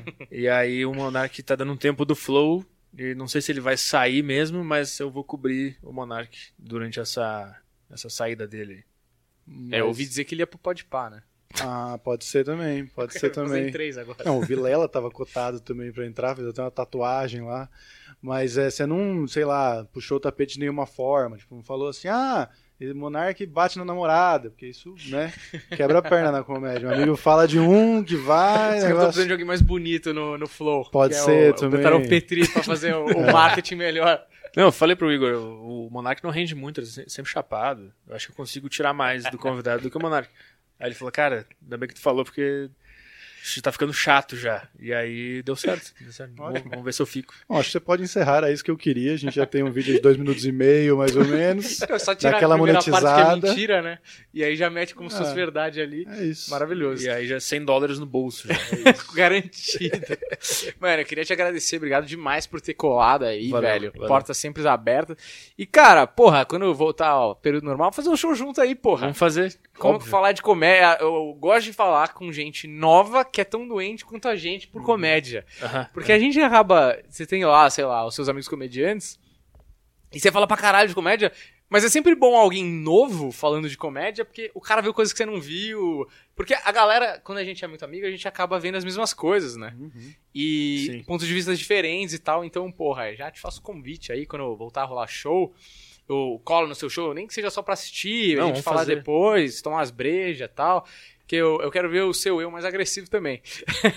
no palco e tal. Pior que eu acho que nem é tanto também, eu ainda tô. Não consigo me soltar totalmente ainda. Tô meio. No palco, né? É, ainda tô meio nervoso e fechado. Vamos ver. Tô, é, tô- mas tô normalzaço. buscando né? terapia pra ver se eu consigo me soltar.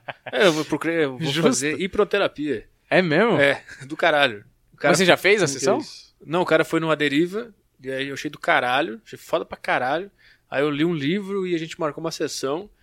E vamos ver o que vai acontecer. É um negócio muito louco que ele te hipnotiza Ah. e aí ele consegue abrir a porta do teu subconsciente ali pra resolver os problemas, porque se eu, se eu sou tímido, é alguma coisa que tá no meu subconsciente programada pra me deixar tímido.